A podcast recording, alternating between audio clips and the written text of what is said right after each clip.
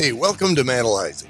This is where men talk about the kind of stuff that men don't talk about. Put your hard hat on, get ready for a ride. Here we go.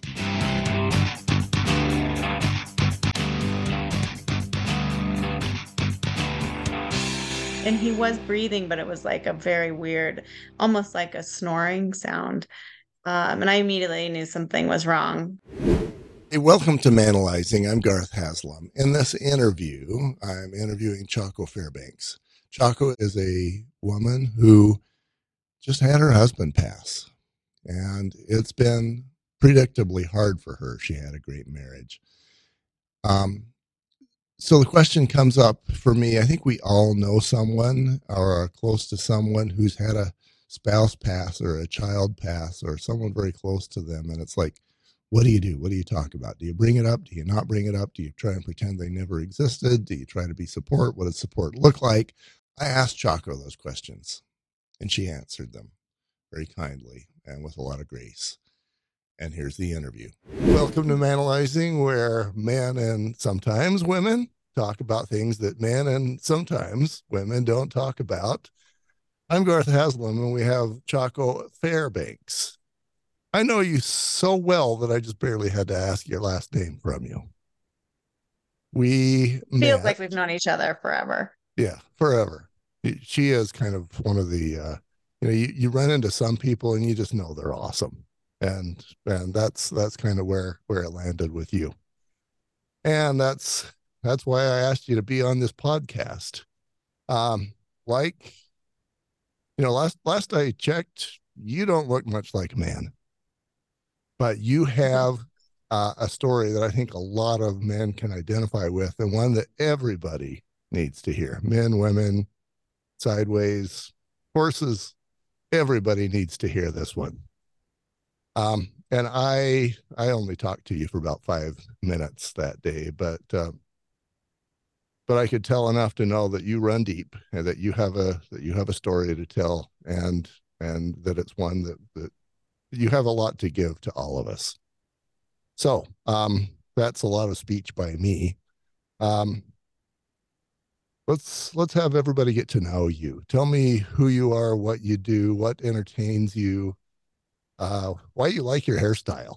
I know why I choose mine, but that's a different matter. sure. Um, oh, that was a large order. Um, I'm my name's Chako Fairbanks. Uh, I did grow up in Utah. I left for about 20 years and and just recently came back. You lived in in Utah for a while. You left. Where did you go and why did you come back? I left shortly after high school. Um, just well, I left. I should say I left Salt Lake shortly after high school. I, I did go to the University of Utah, but I lived in Park City for the um, during that, and then just as soon as I graduated, I was I was out of here. I just needed to like see the world. Um, and I did end up landing in California for a long time and then Tennessee. Um, and I swore like I'm, you know, was just going to keep moving on. And then my husband passed away uh, nine months ago. And just after like three months of being like alone in the house. We had just recently moved to Tennessee and I didn't have friends or family there. Um, decided probably the best thing for me was just to come back to my roots. Um, you went to Cali first. What yeah. part? Southern, northern?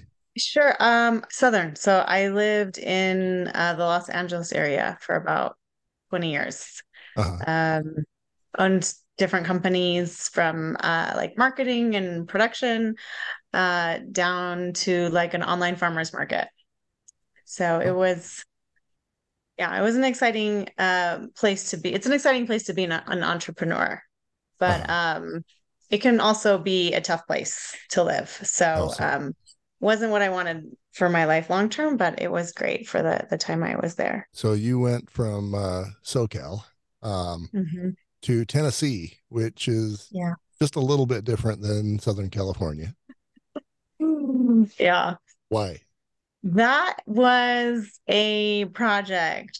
Um, Uh, so I had bought a house up in the Smoky Mountains uh, that we were going to remodel. It was a really cool house, like up in the up in the up in the mountains. Um, saw bears every day, and um, so that was like a big remodel that we were working on.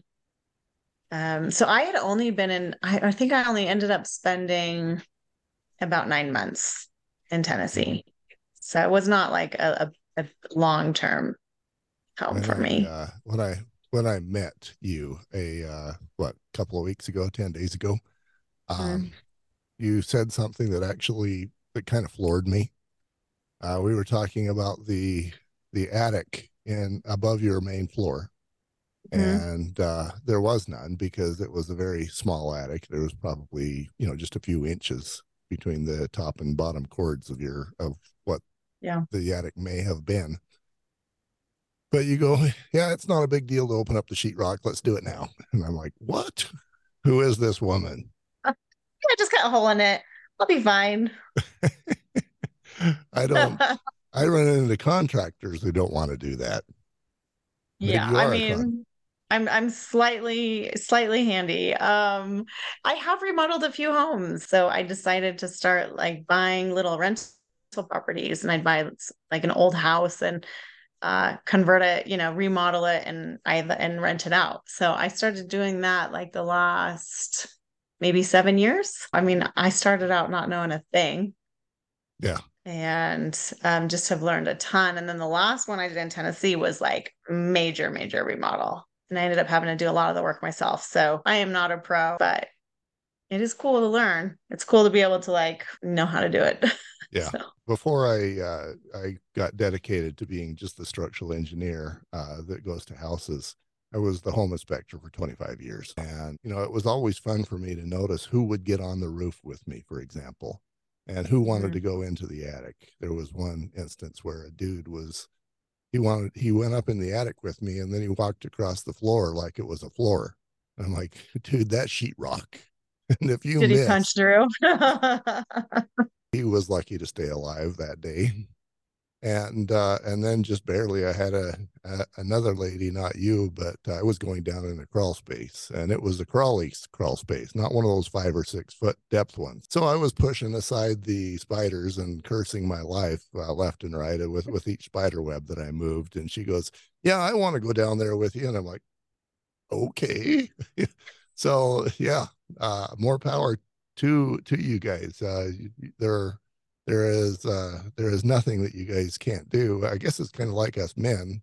Um, we limit ourselves in many ways because somebody told us when we were growing up that we can't or shouldn't or wouldn't, and not true. You know, you have just as much ability to crawl into an attic as I have of uh, learning how to braid hair uh, True. just not my own. So you're in Tennessee for for nine months, and tell me how that goes down with your husband. Sure. Um, he, I mean, he he was helping me a ton with the remodel, but also traveling quite a bit for his own personal work. So, um, that ti those nine months that we were in Tennessee, we probably only were together like half the time. Uh-huh. Um, and then he, I was getting really close to being done with the remodel, and we probably only had about a week left, if Uh-huh. that, just a few days left on the remodel. And um, he had been gone for about three weeks, which was probably the longest and he had spent spent away. Came home, had been home for about two weeks. And as we were wrapping up, um, we were working on the house. Actually, he was cutting down a tree. He was very excited. I had just like bought him a new chainsaw Oh, that's and I was work toy. I was working in the garage, switching out all the outlets to new ones. And um I heard the chainsaw stop and he kind of like screamed. So I thought, oh no, what happened? So I ran out there and the tree had like fallen on the pergola and it was fine. I had just kind of like leaned over. Um, but I went up the stairs to help him and he must have been feeling lightheaded. He had told me like if I ever faint, um, which has happened before. He said, put, um, you know, just put my feet on a chair for, I don't know what that does, but, um, so he must have felt lightheaded and because his, he'd pulled the chair over and was laying on the ground with his feet on the chair. And he was breathing, but it was like a very weird, almost like a snoring sound. Um, and I immediately knew something was wrong because when he has passed out, fainted in the couple times in the past due to like uh, blood clots, um, it was just for a couple seconds. Um, so I called, I ran back to the garage and called, um, and sadly, I have video of all of this because of the ring cameras going on. So I like have watched them a million times, knowing what was happening at like minute by minute. But um, so I called 911 and um, they talked me through CPR and it just, you know, I just like was so fast, everything that had happened. They, even though we were really high up in the Smokies uh, or up in the mountains, they got there pretty fast. Was, they got there within nine minutes of me calling. I feel like that's pretty fast for how far out we lived. And I will say, like, I know everything was done to help him. I mean, they did the paddles, they used four EpiPens. Um, I mean, it was incredible. They they sent there were four people working on him. I mean, they sent like two ambulances. Like they they were staffed and ready to help. Um, and then they got him in the ambulance. They couldn't. They didn't get him breathing again. But I, for some reason, I felt like they're here. Everything's to be fine. Like they got him. Mm-hmm. So I even grabbed because we were like so gross from working construction. So because they told me to drive my own car to the hospital. So I even grabbed like a spare, like spare clean clothes because I was like going to be at the hospital for a long time. You know, like I was in it. They had them. We were like, that was it. We are going to be in the hospital for a long time.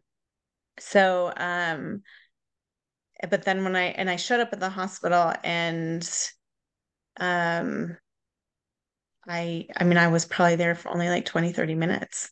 Like it just is this crazy thing. Like you show up and you're ready. They didn't, there was nothing they could do when he even arrived. So, um, I got there and I mean, they were they were so great with me. Um, the doctor actually like got down on his knees and held my hands and told me the EMTs did um, everything they could, but there was nothing that they could do once he reached the hospital. Um, and so it was just like in minutes, our whole world, like the, just everything stopped, you know was like, and then it's, you're just lost because, or in that moment, like uh, after he had passed and I like signed the papers, um, I turned to the head nurse and I, and I said, what am I like, what am I supposed to do right now? and she said, you, you've done everything, you've signed everything. Um, you need to you need to pick a mortuary and she gave me a list of people to call and she's like you can go home now i don't think that's what you meant when you asked that question yeah it's just it's just the whole world turned upside down in that moment. And and we also were in a unique situation our life was in a unique place because we had just spent the last year and a half traveling or sorry we, we had traveled for a year before we moved to tennessee. So we had we had sold everything in la decided to um travel the world for a year together which i'm so glad we had that time. I mean it was really incredible um and then we had moved to tennessee but we didn't have you know i didn't have a normal job to go back to i didn't have family or friends in tennessee since we were new there was no routine. We were about to like finish the house and leave. It just was, I just went home to an empty house and Silence. wailed. Wailed. just wailed. Yeah. And um of course I called, you know, the of course I called his family. I even waited till the next day to call my own family. I couldn't even couldn't call them. Um so because um it's uh, I just I don't think I was I wasn't ready, I think, to to talk to tell the news. It just didn't, it's just it's surreal when that happens. Mm. And um of course I I mean I had to talk to his family. It's it, it's his siblings and his parents and and um but I just I wasn't ready to I was limit I guess I was limiting I only had so much so much room to talk to people and and I I really relied on the community um let's call it the, the community tree. So I I spoke to his immediate family his siblings daughter and parents.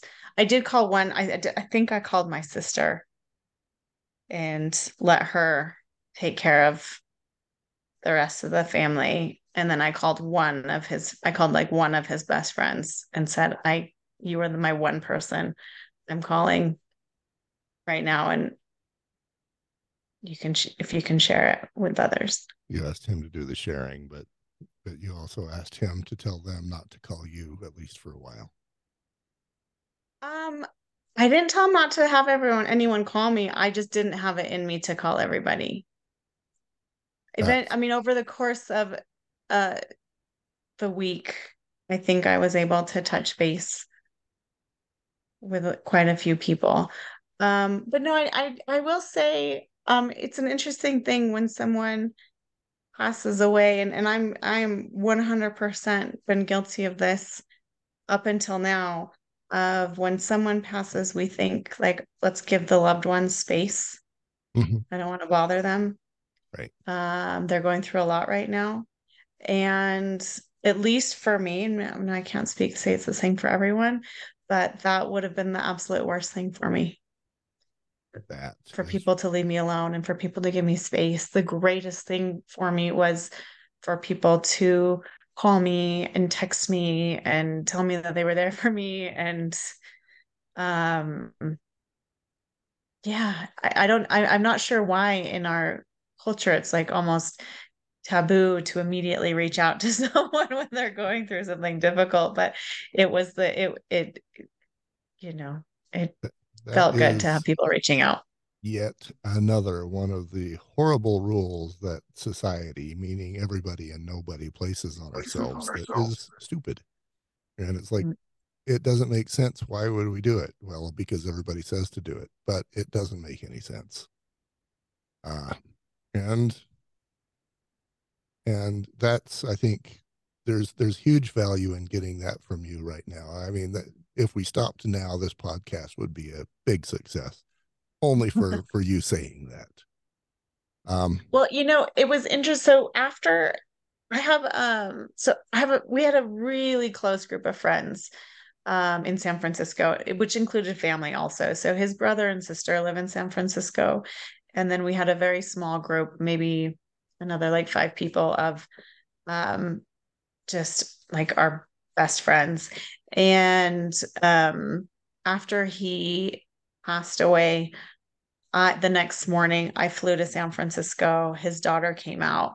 And we they have this in the jewish religions uh, i think it's called like sitting sitting shiva where after someone passes, you sit for, I'm not sure if it's seven or, or 10 days, we just sat together for a week.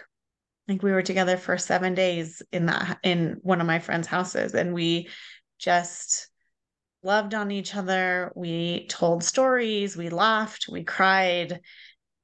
There was no holding back emotions. but and we sat and we ate food together and it was the most beautiful way to mourn someone. I mean, I've lost loved ones before, and that was definitely the healthiest way to go through that at least immediate first part of losing someone. Yeah.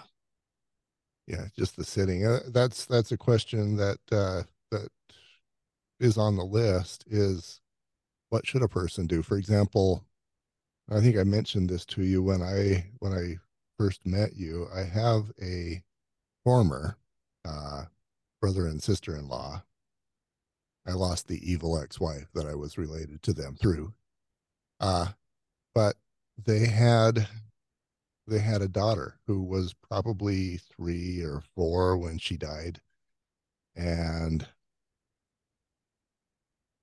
uh, you know they she didn't eat very well you know her her routine for for breakfast was coke and bacon and then and then for lunch it was coke and you know whatever was was a candy bar. Um mm-hmm. she ate like that and not healthy and then just one day randomly she was dead. And uh, they just abused the heck out of themselves. They were sure that it was because they were horrible parents maybe that's true maybe it wasn't nobody knew. Um, the doctor had mercy on them and uh, basically told them that it was unforeseen unknowable unknown why she died and she what they knew is that she died.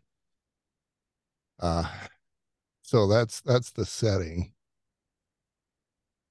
And so then uh, you know months and years go past and i see this dear abby um, i think most of the listeners won't even know what dear abby is but she used to be a column columnist advisor and um, i see this dear abby column on the fridge that says um, my kids who have died you know they existed uh, they're in my memory. They're still important to me. I think about them, and I don't want everybody to say nothing and pretend they never existed in, in order to avoid hurting my feelings or making me cry. So, you know, and that's another one of those stupid society rules that just doesn't make any sense. Yeah. But I read that and I like I'm like, all right, I'll honor her wishes. So I brought Kimmy up and of course, she was crying immediately. But I was like, but that's what you wanted. And my wife at the time, she goes, Why did you bring her up? Because that's what she wanted. Um, and, you know, it's okay to cry. It doesn't cost anybody anything. Uh, nothing no, it's, it's good to cry. Yeah. Yeah.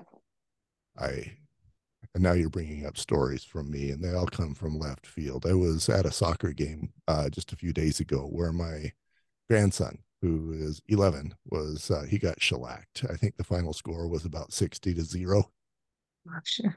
and so there were a couple of the 11 year old boys who were crying. And and that's what the coach focused on. I don't want to see anybody crying around here. And i'm like mm. uh, maybe you should be focusing on how you improve your football team and and not mm-hmm. and not i don't want to see any tears. Uh, yeah. lost a little bit of respect there. But especially for men that's that's how we're raised. From an age much younger than 11 it's like tears are bad you don't get to have tears you don't get to yeah. have any emotion especially for men. Yeah so, and supposed to, as opposed to like leaning into that feeling of okay yes we're disappointed and this is what disappointment feels like. Yeah. Yeah there's a so, lot of positives here's how we're going to deal with it. moment. Yeah. Sometimes you get crushed and it's okay. Sometimes you're the bug sometimes you're the windshield. It's mm-hmm. it'll happen both ways and get used to it mm-hmm. and you know deal with it well um but that's you know i guess uh, i guess this podcast for me is is is uh, in a major way it's about bagging on society because we don't have to follow those rules mm-hmm. you what did it feel like describe the moment when you were in the hospital and you were just told by the doctor that he's gone what's what's going on in your gut in your heart um, I mean, im- the initial is de- initially was just confusion. Like, no, I don't understand. Did you get him breathing yet? It was like, it took a minute to under it just like it, it it's not what was happening you know so I kept asking the nurse, like, how's he doing? And and it, so I think when he first held my hand and said they did everything they could, it still took a minute to understand like what what does he mean by that? Like there's that there's that scene in that movie, I'm sure which everyone saw at the beginning of COVID with Matt Damon. I don't know if it was I don't remember what it was called, but like when his wife first died, they tell him that his wife has passed away and he's like, Okay, so like how's she doing? Can I see her yet? There's like that moment of Yeah. you know you're you're, it doesn't you can't you don't digest it but um it's just surreal it's i mean to be honest it's been nine and a half months and it's still surreal it still doesn't it still feels like um at times it's can he you know can he get better and come back type of like he's Uh-huh. not really gone um and then there's tremendous guilt that in my case at least I'm, I'm the one that started with the cpr i'm he had fainted a few days. So let me let me just he passed by i don't think i had said how he passed away. So he had a blood clot in his lungs that we didn't know about and he had multiple blood clots in his lungs because he had um fainted a couple days before. And we talked about it like should we go to the hospital? Because he had blood a blood clot like four years four or five years ago that similar thing. He had fainted and went to the hospital and they figured out he had a blood clot and then they put him on blood thinners and he was fine like nine months later. So um, when he had fainted a few days prior to passing away we talked about this and he was he just blew it off and was like oh it was just it was nothing. I was exert like exerting myself and i held my breath and and he was like laughing at the whole thing like oh i'm so so dumb. I can't believe i held my breath and made myself faint. Um and was like adamant that he didn't need to go to the hospital. Um so when he had passed away there was just like such a wave of guilt that also hit me. Like, I, you know, shit, like we didn't come to the hospital and did I do CPR wrong? And I mean, with that night when I went home and was wailing, I mean, I think he passed away at like 4 p.m. And I, I think I was wailing until like 4 a.m. And I just kept saying, like, I'm sorry, I'm sorry, I'm sorry. Like, I just felt like it was my fault.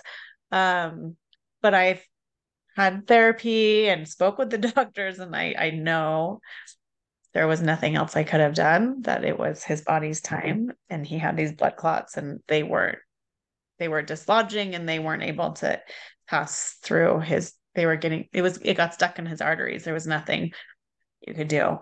But Did they- um, Were they related to COVID, do you think?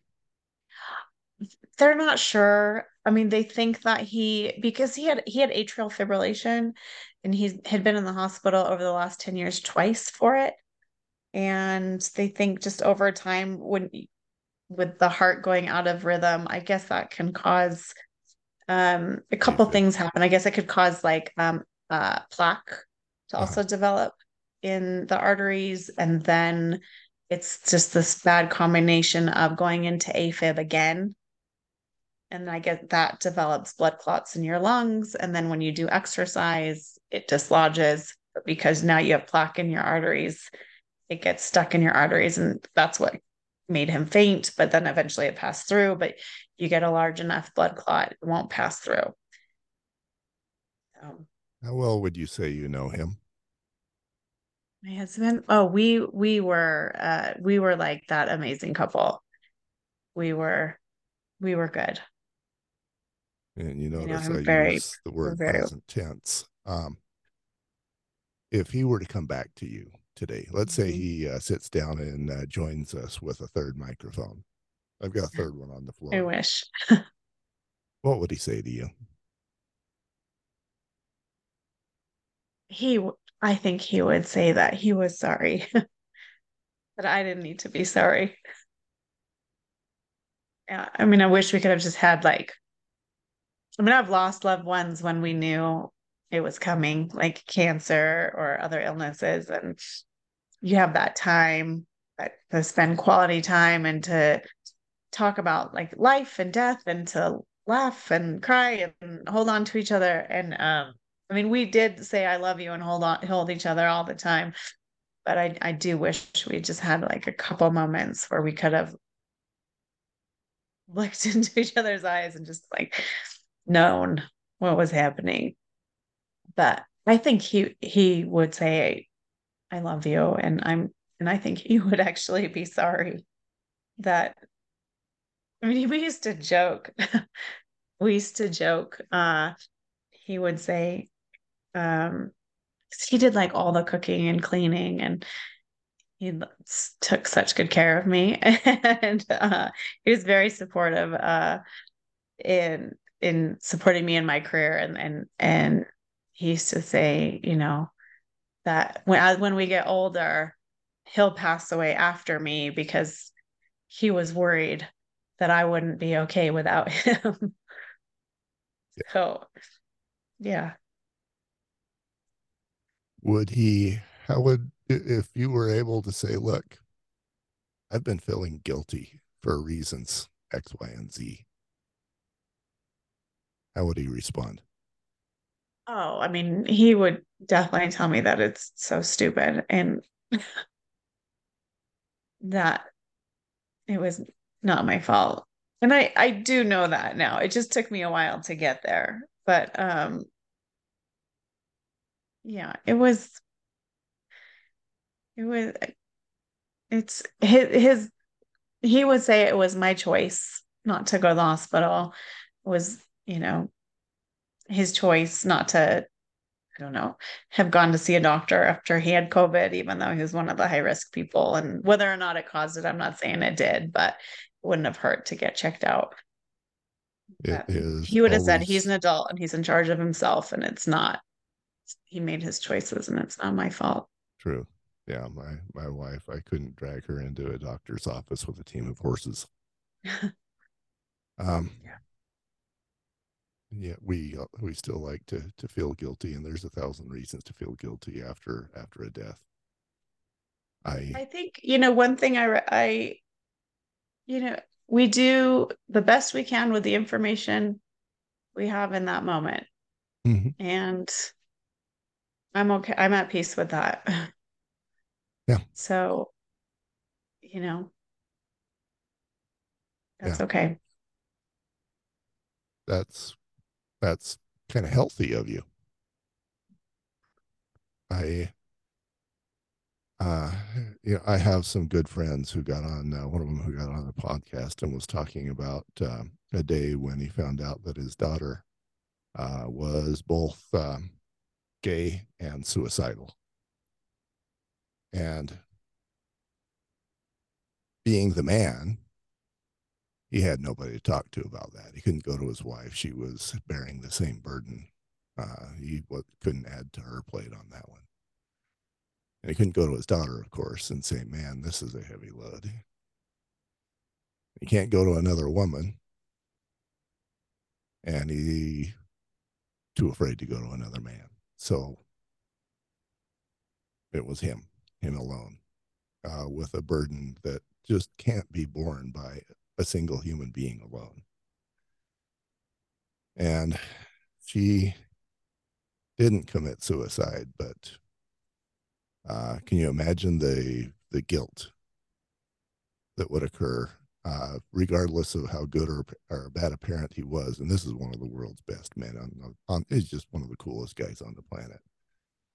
But you know, whether or not that's the case, there there would be so much guilt and it would ruin your life. I, I, I want to phrase this question in the best way that I can. Um, what was your husband's name? Cody. How long would he want you to be wailing? To to to have your life shut down and to not be able to do much other than cry? Well, uh, how long? You know, we actually used to talk quite a bit. We well, we had had a fr- one of our best friends pass away nine months before he passed away, and Uh-huh. we had talked quite a bit about what if one of us passes. But we were always, he always would say he was going to live to be 104, so it wasn't going to be him. Uh-huh. But um, we had we had discussed like if I passed away, that well, that like I said, just give it nine months or six months before you at least date someone. But but that was more of like, you know, it's just so crazy. So the time you're just like making jokes, but then when and I'm I mean I'm so far, but um how long would he want me to be crying? I I don't I don't know. I'm not Let's I mean, he wouldn't want me, he wouldn't want me to to ever be ever be like debilitated and unable to live my life. He wouldn't want, you know, me to be doing that.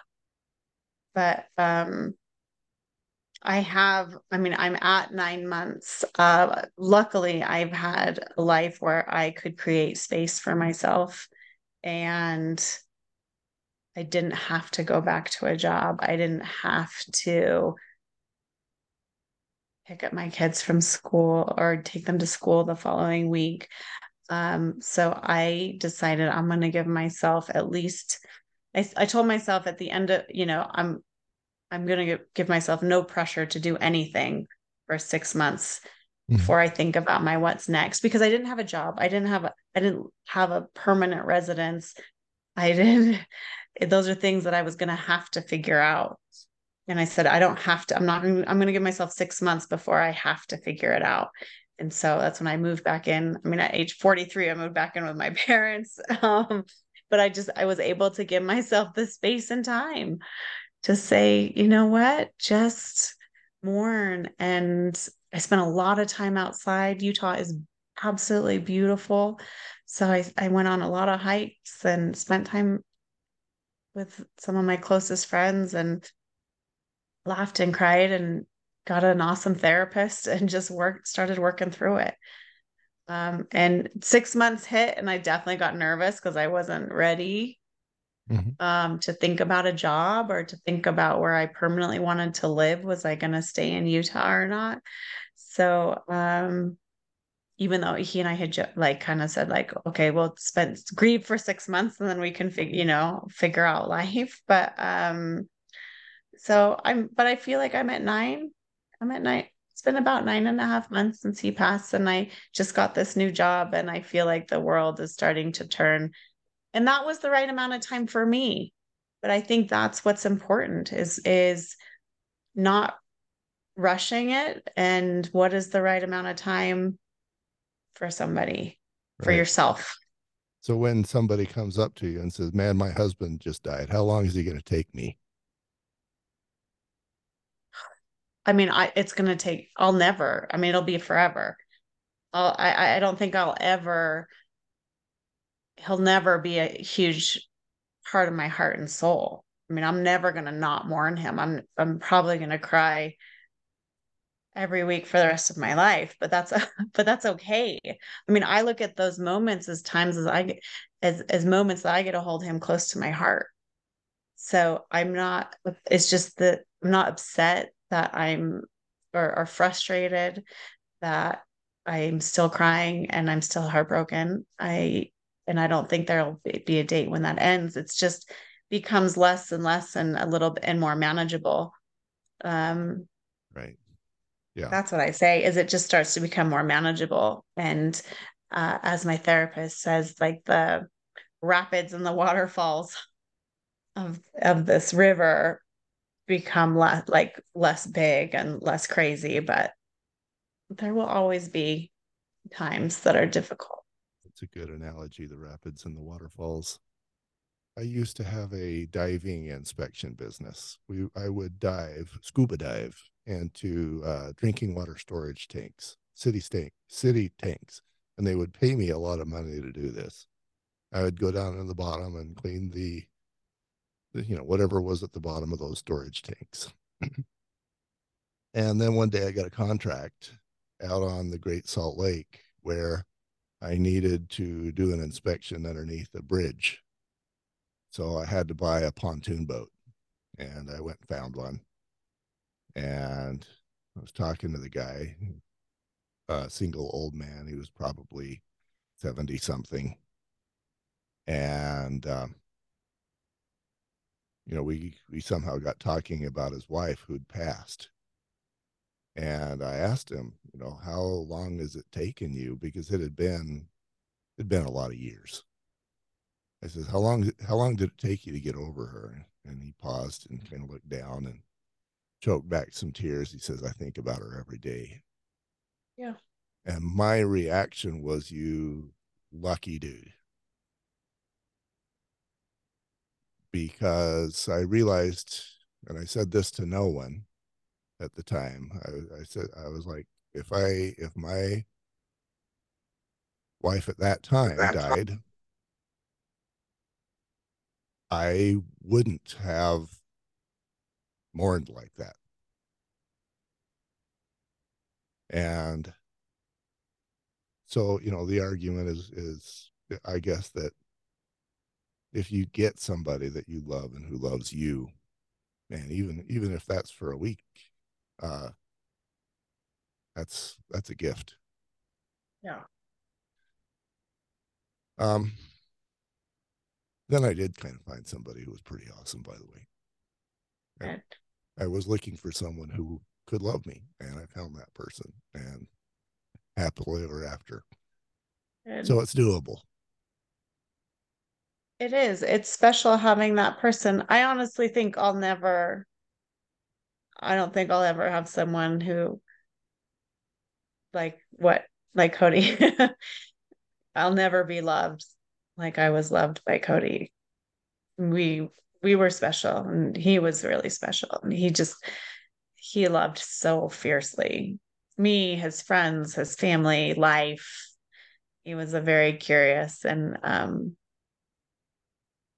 lovable exciting person yeah we had i mean his i had to do his memorial at a wedding facility because so many people were going to come yeah it was yeah, he was a really special person.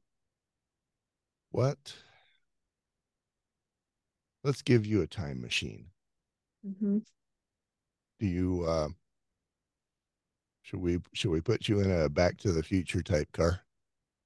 A DeLorean. a DeLorean. Yeah. Only if I could. Only if Doc could be my co-pilot. Yeah. Well, that's probably arrangeable. Okay, so you're you're in the DeLorean, Doc's in the uh, passenger seat. He goes, "Okay, I I know how to set this back to any date, any year." Hmm. What year are you going to go back to? You can only talk to. You can only have one person in the room, and that person could be you, a younger mm-hmm. you. Uh, who are you going to go back to, and what are you going to say? What question are you going to ask, or what are you going to tell them? Oh, I mean, I definitely would go back with my husband. Um, probably which version? Um, in so 2021, we so we were like we had been like living on a sailboat. We so we decided my nephew had just passed away, who I was very close with, and I said, we said, life is precious. We love each other what are we doing? Just working, grinding away. And we we shut it down. We sold everything and decide we're going to travel around the world and be together. And I would go back to one of those times. It was just such, it was a really special time. And we were so close and just really um, I guess, present in our life about what we were doing, why we were doing it, what was important to us. Um, so I go back to one of a moment during that year and somewhere really cool. We went to a lot of cool places. I could like revisit Indonesia with my husband, sitting in a cabana looking at awesome waves. Like maybe that would be the moment I go back to. Indonesia. Yeah, that's uh, that, that's kind of remote. Did you do that in a sailboat uh, just around that area? No, we no, we sold the boat. Uh, we considered whether we want our boat was definitely not uh seaworthy enough to go around the world. So okay. we decided to sell it and and bop around the world by just flying instead. But that's kind of inspiring because you know it's almost like somebody guided or got guided on you know let's let's live life while we have each other around because yeah. for me i mean i've been nose nose to the grindstone all of my life. And you know there's been the occasional trip to i don't know places but nothing that awesome. And, yeah, and we we did it because we knew like life is precious. We are i mean at the time when we left we were 41 and we said we're we're young we're we, we feel like we're young at 41 or felt like we were young at 41 oh, and young. and uh we're like there's you know now's the time for us to do adventures we might not want to do when we're older mm-hmm. so um we i mean we went we were surfing uh we were in tahiti indonesia we was indonesia surfing we went and like did safari in Africa and hiked to see the gorillas. We went to the Middle East, spent a month in a camper van in Europe. I mean, we just whatever we could think of, we did it. It was like the no holds bar year. Um, we went to 14 countries and just really went all out. I I did the world's weakest version of of what you did. So while you were going to Indonesia and and Israel, I was going to the closest A and W uh, that I could get to with my dad. Um, for me, I wanted, I knew that there would be a guilt thing after he died, and so I I was doing my best to avoid dealing with that guilt. My way of doing that is uh, because I'm around everywhere all the time, and so when I was anywhere near Orem, uh, I'd uh, stop by his house, and you know, I didn't honestly convicting myself. I didn't want to take him to a big restaurant because that would be too much time, too much distance, and my primary motivation was just to avoid the guilt. But he liked an A&W that was about a mile away, and so we'd go there, and uh, he always ordered their hamburger, and uh, and then spit on my food because he had bad dentures. And it was painful you know i i i had to eat food that had been spit on repeatedly. Can't say i i, I loved it but um i spent enough time with him that i was successful in avoiding the guilt of you know you should have done more you could have had more time with him you suck because because now he's gone i i avoided all that i'm grateful for that so I think it's just ironic that uh, you did things in a grand way and I did things in the most minimalist way ever. Uh, but I'm grateful, and I think you are that you had that time.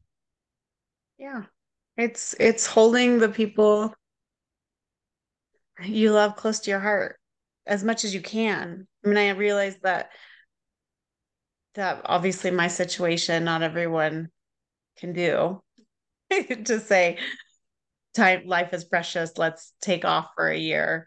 You know luckily we had saved and we could figure it out um mm-hmm. to do that but that was our intent. I mean we we were conscious of life is precious. Like let's not just enjoy each other but let's also do these things that are so easy to push off that you say oh one day i'm one day i'll go do safari in africa or you know, one day we'll we'll go do, I don't know, go surf in Tahiti or something. So we just felt like let's do it now. I've listened It's- to Dave too- Ramsey a lot, and sorry, Dave, for picking on you, but you're right most of the time. Um, I believe, and I'm putting words in his mouth, I know that, but uh, I believe that his message is sacrifice now, and then you can go to Tahiti when you're 60. That wouldn't have worked for you. No. No, that was not my mantra or my husband's.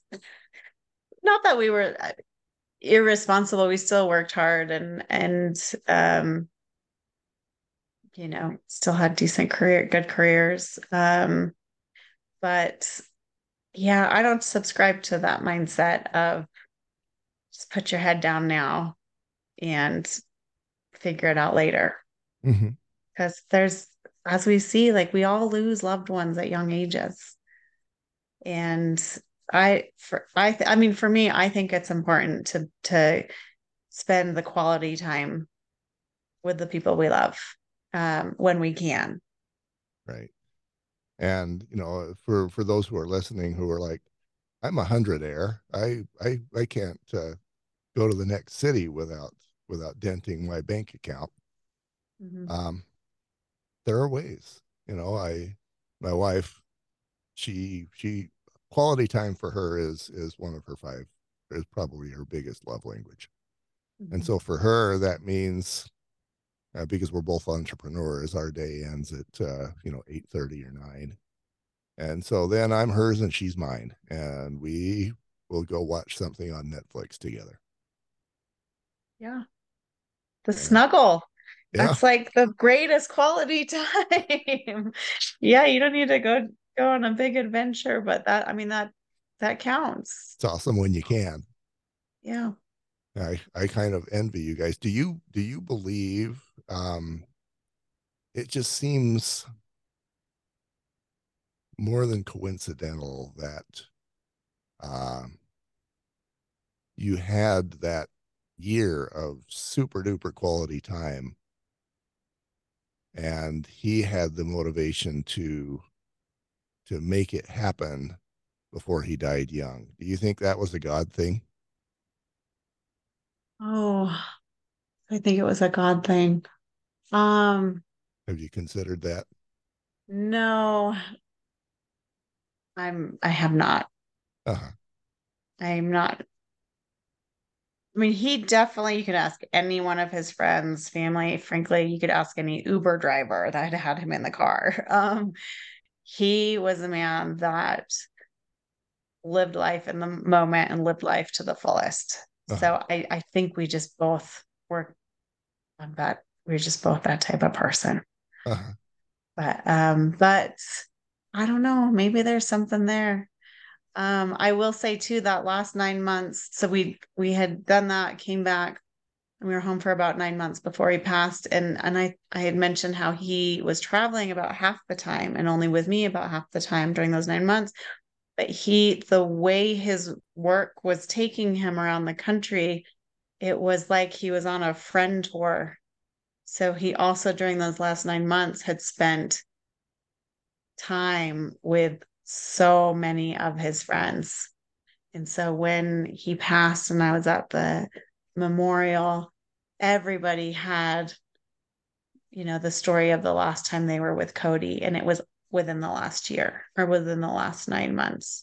So it was a little ironic how he had, we had our incredible time together in our year of just the bucket list year, quite literally. And then he had that all that quality time with his family or uh, friends, um, friends and family as well. So what does your present let's take yesterday Okay.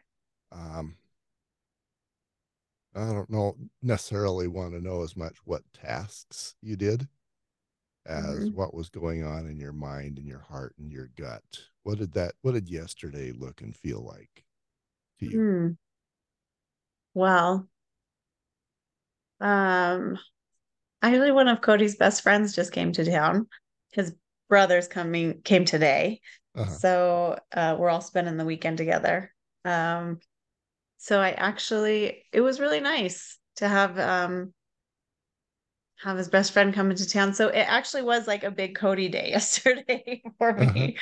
Uh-huh. Um and then at the end of the day I even like I'll I'll talk to Cody at the end of the day and kind of fill him not every night, but not every night anymore, but tonight I did talk to him last night and just fill him in on how we were all getting together. Um, Do you um, believe that he's there?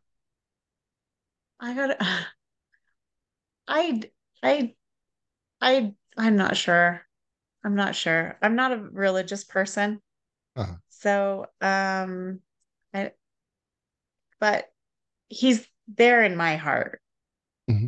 Whether there's an actual spirit or what have you, I'm not. I'm not sure because that's. I'm like I said, I'm not a religious person, but he is there in my heart. So I'm talking to my Cody uh-huh.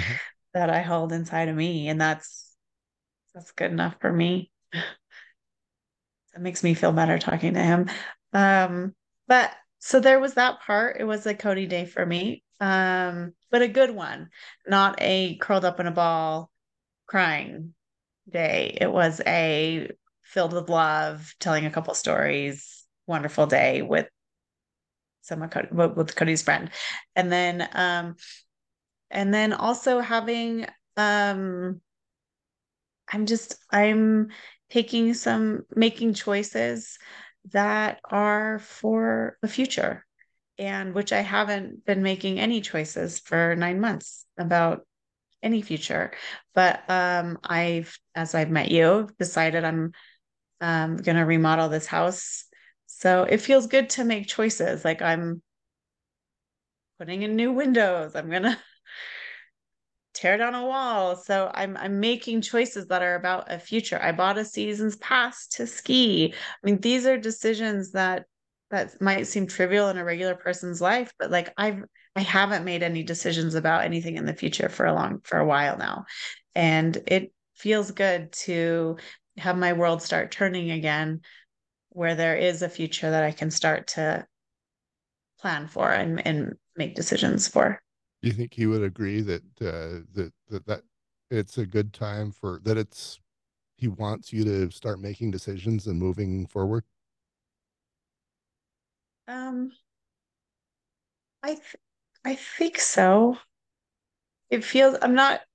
I'm still moving slow, uh-huh. but it's a pace I'm comf- It's a pace I'm comfortable with. Awesome. So that's, that's kind um, of a um, perfect answer.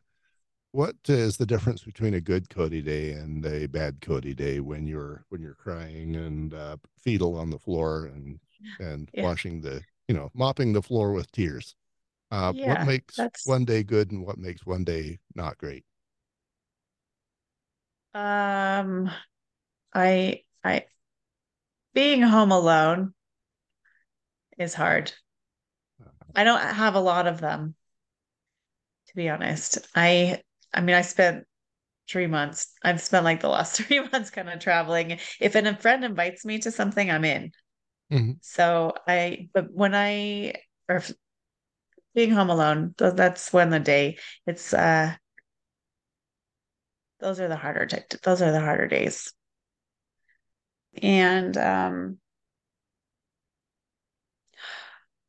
it, I mean, I still haven't gone through any of our like any of his things. Mm-hmm. So uh days where I think, oh, maybe I'll start to like because I I packed everything from Tennessee and brought it out back. So days where I think, oh, maybe today I'll go through one of the boxes or one of and I'm home alone. It's like a terrible combination. So um but I I'm I'm actually it's I don't get too many of those in the last three weeks. I've just I should say, sorry. Um, I've just started to make a turn where it's become it's it's manageable now. Like I can I'm doing okay.